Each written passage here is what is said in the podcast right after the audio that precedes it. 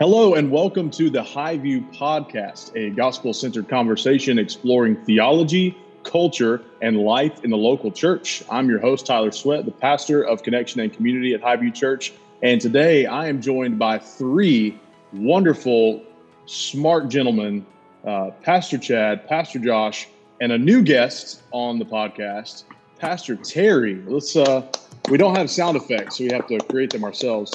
Um, how are you gentlemen doing today? What's uh, what's your day in, in, quarantine social distance land look like? Hmm. Groundhog's Day. Mm. The same.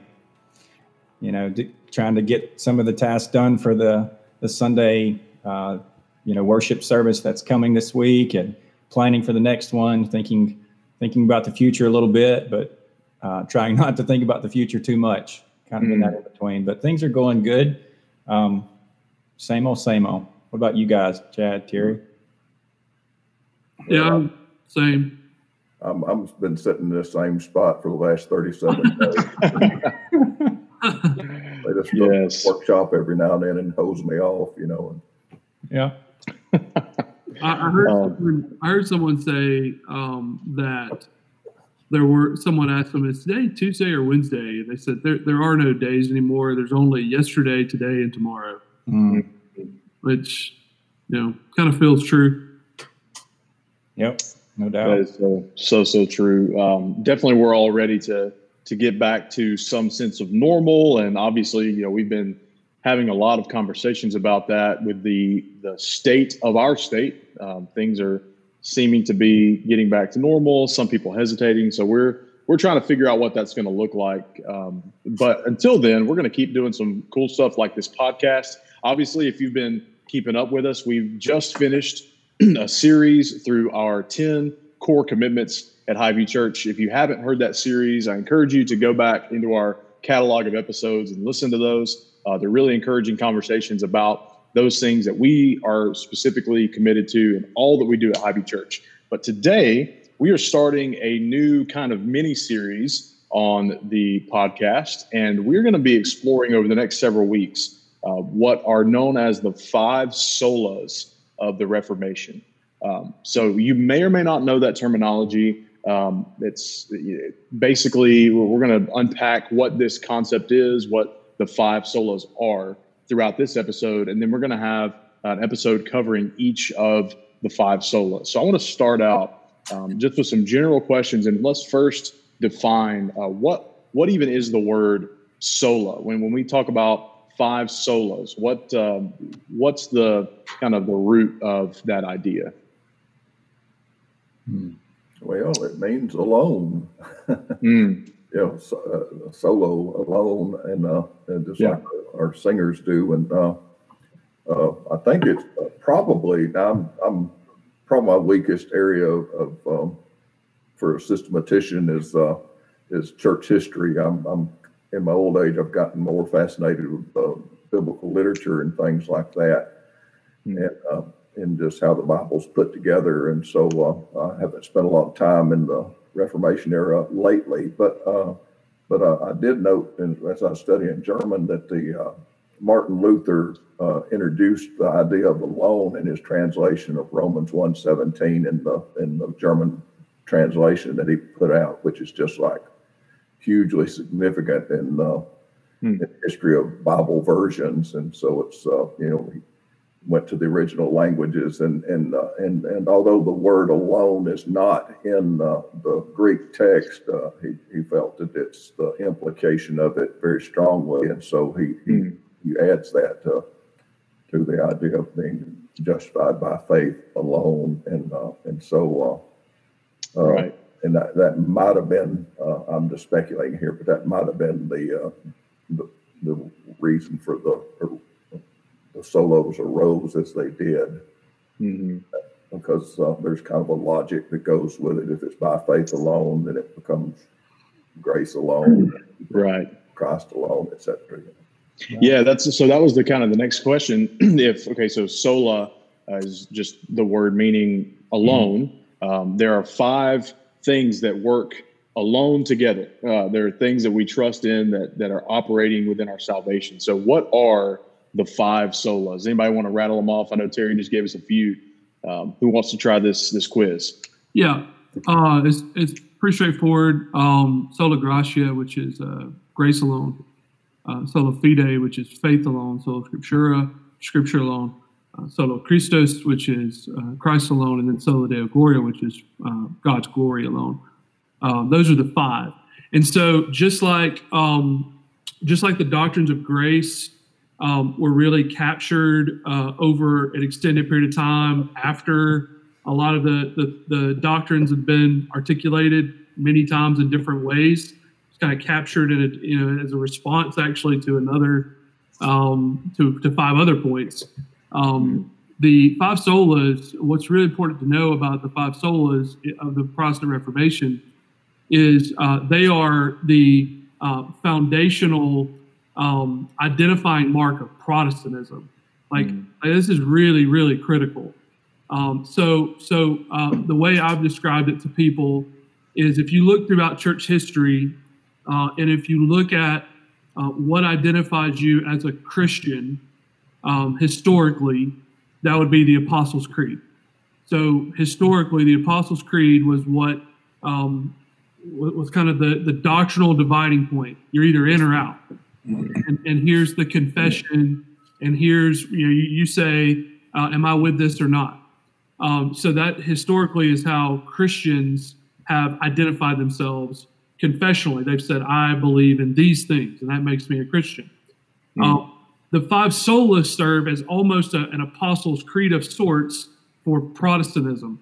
And so it's it's real found that you you you uh, essentially when you're looking at the 16th century when uh, you know we we generally understand the Protestant Reformation to have unfolded at least or culminated. It actually started you know 100 to 150 years before that in earnest really, um, but there were embers of it you know two or three centuries even before that. By the time we get to the 15th century or 16th century, uh, you have uh, men who are trying to capture um, what what it is they're trying to to to reform, uh, what it is that they're uh, uh, making a stand on. Um, so so in the 16th century, every Christian on planet Earth would say the Apostles' Creed is the this is what makes you a Christian.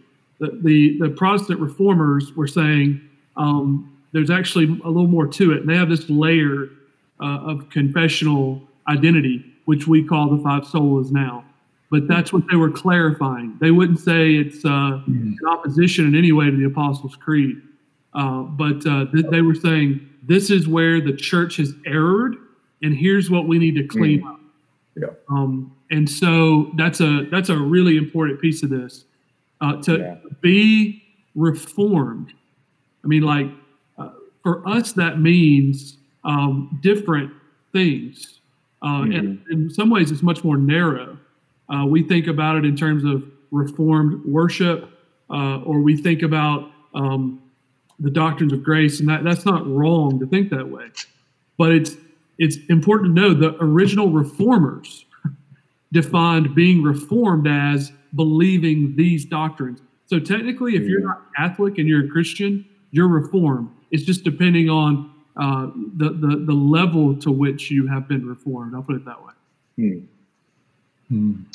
Gotcha. So these these five things are uh, just kind of from from what I gathered from you. Um, they're they're a response to uh, what you mentioned some errors that the church had had made. Um, can anybody kind of unpack? And I know we don't want to get too much too deep into the weeds here, but um, what were some of the things that the reformers were trying to correct theologically by instituting some of these, you know, trying to uh, go back to the word, go back to the uh, kind of the primary identity uh, in the gospel. Like, what what were some of the errors that the church was trying to correct by some of these things, like the five solas? Yeah, I, think um, one of the things that that pops out in my mind uh, immediately is uh, it goes with the word right at the beginning, the sola, the the, the alone. I think what had um, you know begun to happen uh, in the church, the Catholic Church, is there's so many things added to um, what it meant to be a Christian, um, and your salvation was dependent not uh, resting alone on these things, but there was there was other things, indulgences and uh, confession, and and uh, you know as those things began to build, you you see that um, you know our, our faith is kind of built on not something alone, but on on many smaller little you know particulars, and um, I think the reformers began to see the weakness of that, and uh, they bring it back to look, you know, um, the, the unique thing about the Christian faith is that it's resting on one solid foundation.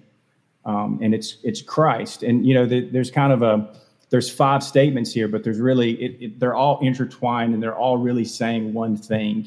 You know, and I think it's summed up in that last one for the glory of God alone. Um, but yeah, I, I, think it's it was a response to um, the the addition, if you will, um, the opposite of solo, but adding things to our Christian faith uh, to make us feel secure. And these reformers wanted to say, look, there's no security in anything we can bring to the table. Um, it's it's what's been done for us. That's mine. Yeah, no, that's good. That's true. Uh, I, I think if you were to um, grab one of the uh, reformers from the early 16th century and ask them, um, what, what, what's this whole thing hinging on? Uh, they would say sola scriptura, um, because from that flows everything else essentially.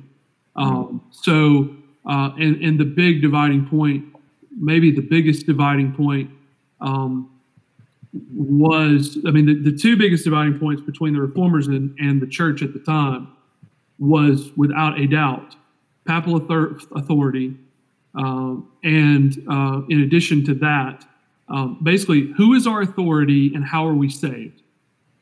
I mean, if I could sum it all up, um, I don't think most 16th century Catholics would have a problem saying this is salvation is for the glory of God alone, for example.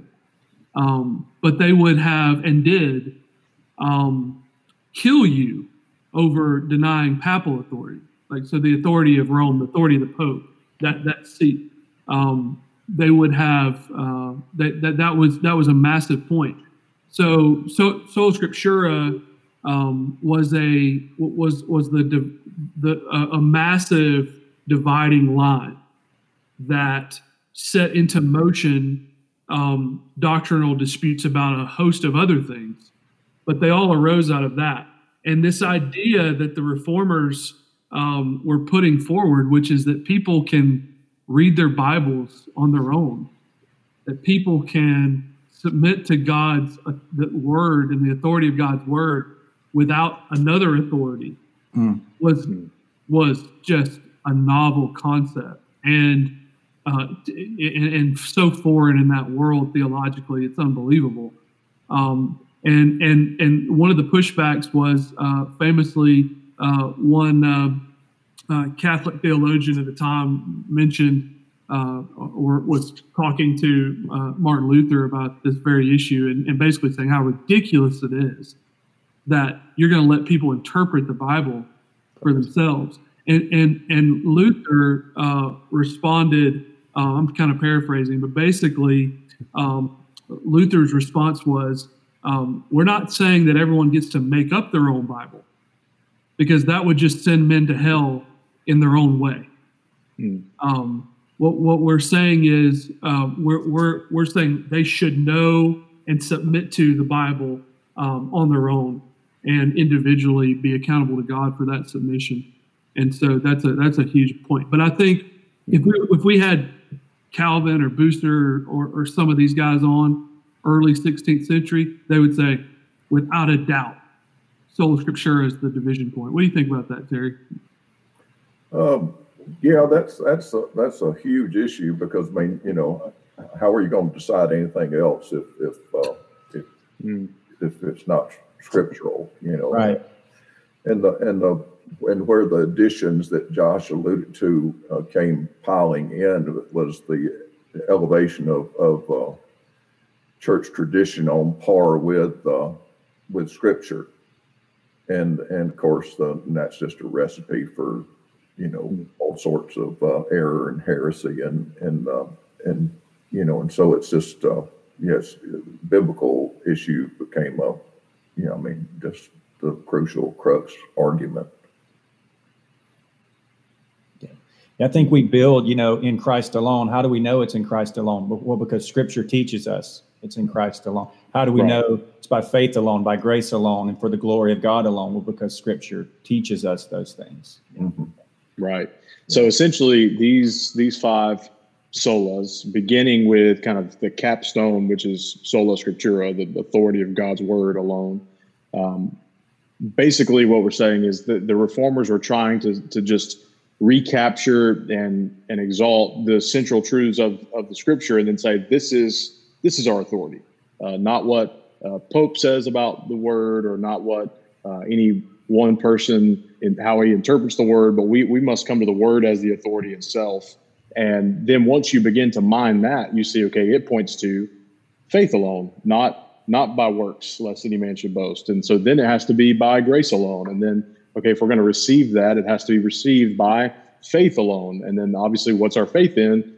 It's in Christ alone. So it kind of ties back to what uh, Pastor Terry was saying earlier. Once you uh, kind of push one of these dominoes, mm-hmm. uh, it, it, has to knock down the rest of them. Uh, the, the rest have to follow.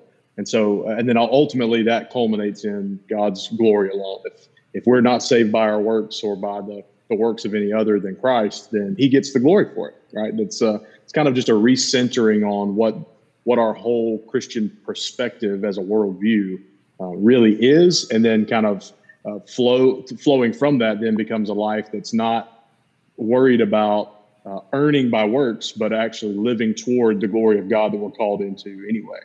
Um, so that's kind of a big sweeping um, grasp of each of these, and, and like I mentioned earlier, we're planning to do follow up episodes unpacking each one of these five solas. But I wanted to kind of close our, our conversation um, and feel free to throw in any other uh, points here that you guys have. Um, but we've talked about the historical significance of each of these um, solas and, and the thought process behind the reformers as they were trying to recapture uh, the essence of scripture and then elevate that as their authority.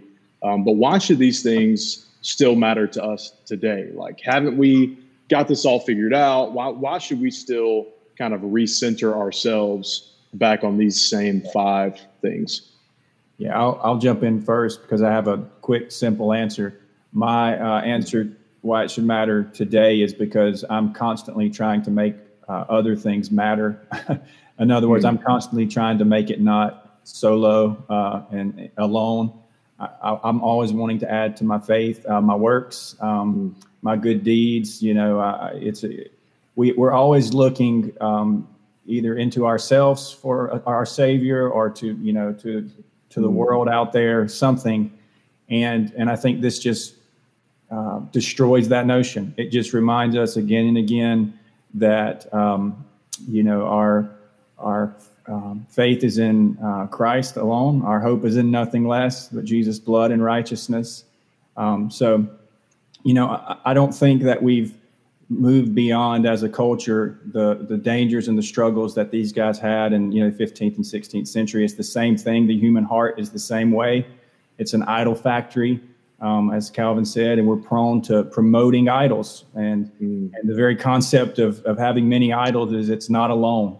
Um, so uh, I think these things just ground me and remind me, look, that my my salvation is by Christ alone. My continued walk in in grace and in the Christian faith is in is in the power of the Holy Spirit in Christ alone. And so um, it, it's just a grounding thing for me that that reminds me that this this isn't you know from my works.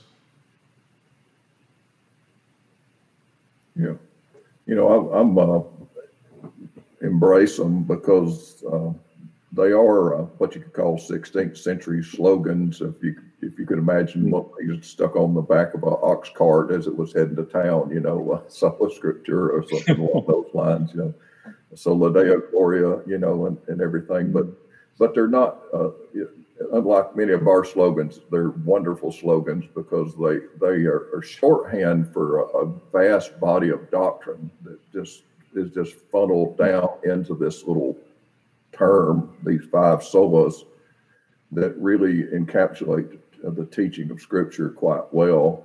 and so it's not just a template that we've imposed on Scripture. It, it's it's a conclusion that we've drawn from Scripture, and, uh, and generation after generation of, of believers have, have just uh, had their heart warmed uh, to uh, embrace this this uh, these terms because of, of, their their great scriptural theological um, uh, heritage and, and and and foundation.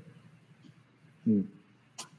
Yeah, I I think it's um, just like any anything that lasts. Uh, what's interesting is, um, you know, when when you're talking about October 31st, 1517, when the 95 Theses get nailed to uh, the uh, the door there in Wittenberg, um, when when you talk about from that point to the and, and the unbelievable change that happens over the next 60 years across the known world um, if you want to understand how the world changed so dramatically, you have to understand the five solas, mm-hmm. um, and, and, also understand that they they came they were framed or captured over a period of time.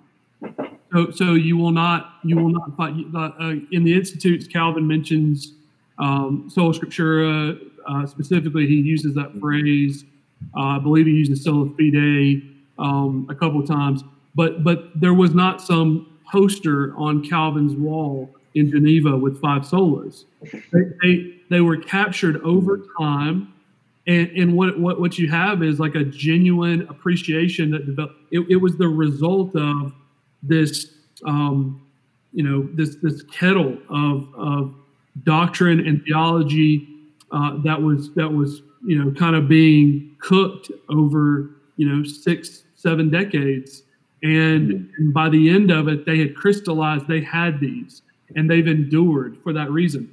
I think the most like practical, or, or one of the, I mean, obviously personal devotion, Josh meant kind of theological clarity that, that Terry meant. I think both are, are critical. Uh, mm-hmm. I would also add too, um, if we understand the solas correctly and their role in in in defining Protestantism, then I think it actually, the five solas can breed a lot more church unity among other churches. It's a big thing if your church, whether you disagree with me on mode of baptism, it's a huge thing if you affirm all five solas just like we do. So it's a it's, it's no small thing. It's a massive thing. Um, the Apostles' Creed is a massive thing to, to be able to confess. I mean, it's, it's just a massive thing. And so I think it could actually breed more unity among Protestantism. I also think it could expose non Protestants within Protestantism. Mm-hmm.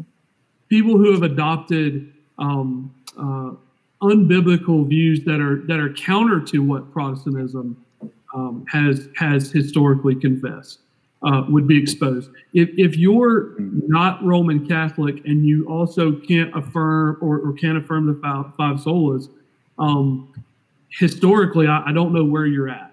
And so th- there's uh, there's a lot to be said for. I think it breeds real unity among mm-hmm. Protestants because whether or not you have contemporary worship or high church worship, um, if you're confessing these things, it's a big deal. And I, and we, we shouldn't. Um, if you're going to say you're reformed, you should care about the five solas um, in, in a very deep way. And it should matter to you uh, when other churches confess those things. It should matter. And it should be a, a, a bridge uh, of unity built um, instead of uh, instead of a point of division among other ways we've um, we've assessed whether or not someone is reformed mm-hmm. or Protestant. Amen. That's good. Um, I, I, think it, it kind of the reason what we just said was that these things matter to us today because doctrine still matters, right? What we believe still matters, but also um, that's going to be what shapes the things that we that we do. Uh, it shapes those the things that we delight in, the things that we practice, and it made me think about um, this uh, verse from First Peter two, uh, verse nine, that we are a chosen race, a royal priesthood, a holy nation, a people for His own possession that you may proclaim the excellencies of him who called you out of darkness into his marvelous light. Uh, once you were not a people, but now you are God's people. Uh, once you had not received mercy, but now you have received mercy. Um, as I think about kind of the things that uh, that unite us, the things that shape us, the things that form us, ultimately not only call us together as God's people, uh, but they're also to be the things that we are continually proclaiming about Him. We are, we are to be proclaiming His excellencies, the truth that He's revealed uh, about who He is and who we are, and who we are remade to be in in Christ. Um, so we have to be grounded on the truth that we all claim to believe. We have to to know where our, our stake is is planted, where our flag flies, and uh, I think uh, we would do well to to think about where, as we mentioned earlier, historically believers have made sure that they've recentered on uh, the things that matter most. Uh, which, as we've said, these five things are are not uh, a template that we're that we're looking and placing on the scripture. It's as Pastor Terry said, conclusions or uh, kind of the the substance of what we find in in scripture. So, uh, as we explore these over the next five episodes, we hope that you're encouraged by them. We hope they help you think about the scriptures um, and think about your own uh, walk with the Lord uh, in more clarity and depth. Um, we hope that uh, these types of conversations are always more encouraging to you. So, before we close it out, are there any kind of final words from you guys? Uh, why, maybe uh, even a personal reason why these uh, five things have how they've impacted you and why you're excited to be looking into them for over these podcast episodes. Um, just real quick for me, I think they've been very grounding in my own uh, pastoral ministry, Christian walk personally too. But I'll speak to the pastoral ministry side. You know, when hmm. when uh, when you're evaluating how do we do this, right? How do we go about um, pastoring a church, shepherding a group of people? what programs do we have what's our focus there's a lot of i mean there's a lot of variables there and it's mm-hmm. it's always been helpful to me to, to go back to saying how do these things relate to to these five realities um, you know and uh, and, and I think that's a, a very grounding way to think, you know, when you're thinking about a worship service or programs you might do as a church. And um, in some way, everything we do needs to be connected and have a you know a, a place with one of these five things. And so um, that's always been uh, just helpful for me and encouraging to me to to keep me grounded uh, just in pastoral ministry to keep my eye kind of on the ball so to speak. Well it's just liberating. I mean uh, you know just the freedom that it, it, grants you at the level of conscience and uh, and the, the deep assurance that you know it's it's God who has saved us in Christ, and it's of His initiative.